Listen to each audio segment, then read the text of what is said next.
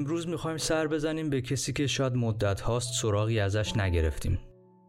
خیلی بهش بیمعرفتی کردیم و اگر از دستمون ناراحت باشه بدون شک حق داره. امروز و در این مینی اپیزود قرار به خود سر بزنیم.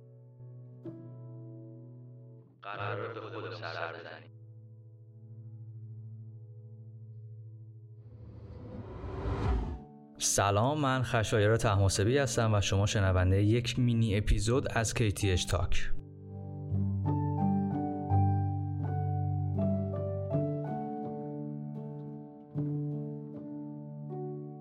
عنوان این اپیزود دوست داشتن خوده و تو این اپیزود قراره در مورد خودمون حرف بزنیم و تلاش کنیم که تا انتهای این پادکست بیشتر خودمون رو دوست داشته باشیم. دوست داشته باشیم.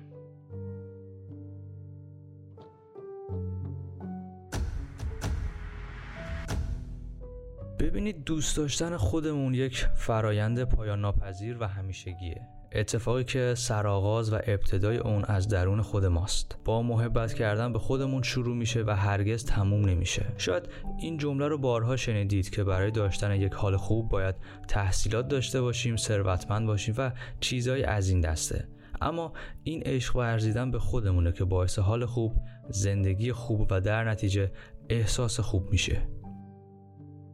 متاسفانه خیلی از والدین ها از همون ابتدا به فرزندان خودشون یاد میدن که به دیگران کمک کنن به بقیه احترام بذارن و اونها رو دوست داشته باشن. در حالی که هیچ وقت این مطلب رو به اونها یاد نمیدن که اول از همه این موارد اونها باید خودشون رو دوست داشته باشن.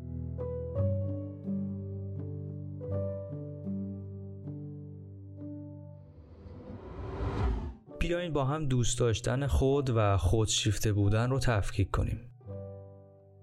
این دوتا موضوع کاملا با هم متفاوتن. فرد خودشیفته برخلاف تصور عموم از عزت نفس خیلی پایینی برخورداره. اون فقط احساس مبتنی بر ارزشمندی داره و فکر می‌کنه که از بقیه برتره.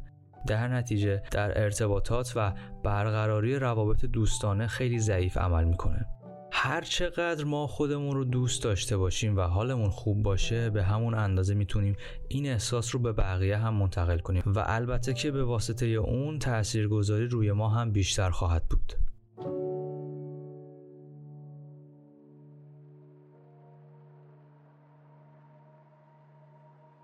حالا و تو این بخش می‌خوایم چهار گام مؤثر تا رسیدن به دوست داشتن خود رو بیان کنیم.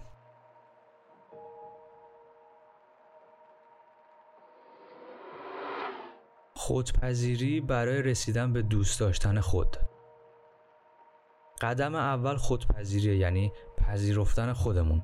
به همون صورت که هستیم. با تموم ضعف ها با وجود تموم عدم ها با وجود تموم عدم تایید دیگران با وجود شکست ها اشتباهات و چیزهای دیگه. پذیرفتن خود مثل یک تکیهگاه جهت برداشتن قدم های بعدی به سمت پیشرفت و صعود به قله های موفقیته به این نکته خیلی توجه کنید که برای افرادی که برای مدت طولانی عادت به سرزنش کردن خودشون و ایراد گرفتن از خودشون داشتن این موضوع یک شبه اتفاق نمیفته بلکه تمرین و پشتکار زیادی نیاز داره.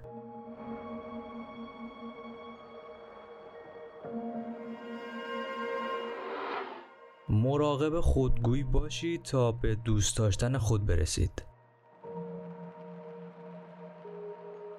قدم دوم که از اهمیت خیلی مهمی برخورداره اینه که باید مراقب مکالمات خودمون با خودمون باشیم. این چیزیه که بهش میگن خودگویی. همه ما یه قاضی درونی داریم که به طور مداوم در حال سرزنش ما محیط و دیگرانه و از هر فرصتی برای انجام این کار استفاده می‌کنه. در واقع اون تولید کننده بیشتر نگرانی ها خشم ها فشارهای روانی ناامیدی شرم و احساس گناه در ماست و همیشه به ما یادآوری می‌کنه که بابت اونچه که هستیم ارزش دوست داشته شدن رو نداریم. در نتیجه همیشه باید هوشیار باشیم که این خودگویی ها چه تاثیر بزرگی روی ما و زندگی ما می‌ذاره.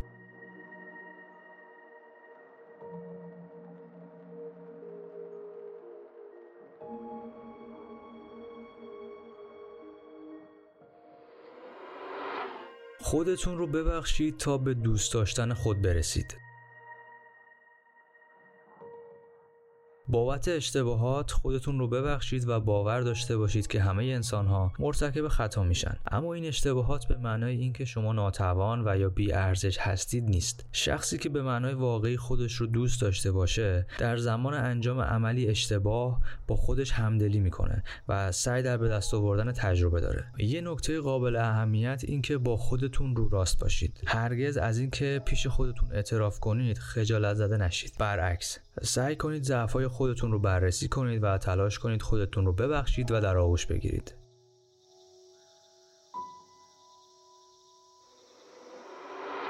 خودتون رو تشویق کنید تا دوست داشتن خودتون رو تقویت کنید.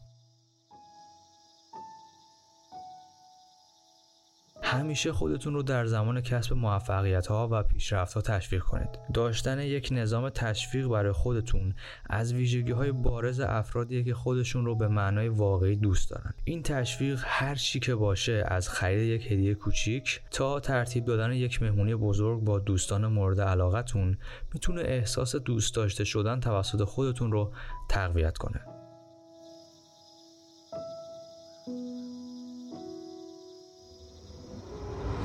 خب امیدوارم که mini episode دوست داشتن خود براتون مفید بوده باشه. ممنون که تا این لحظه وقتتون رو به کیتی اشتاک اختصاص دادید و به اون گوش کردید.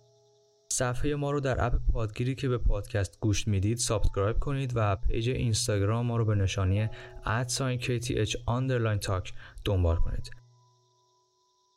در آخر و مثل همیشه بهترین ها مال شما و ممنون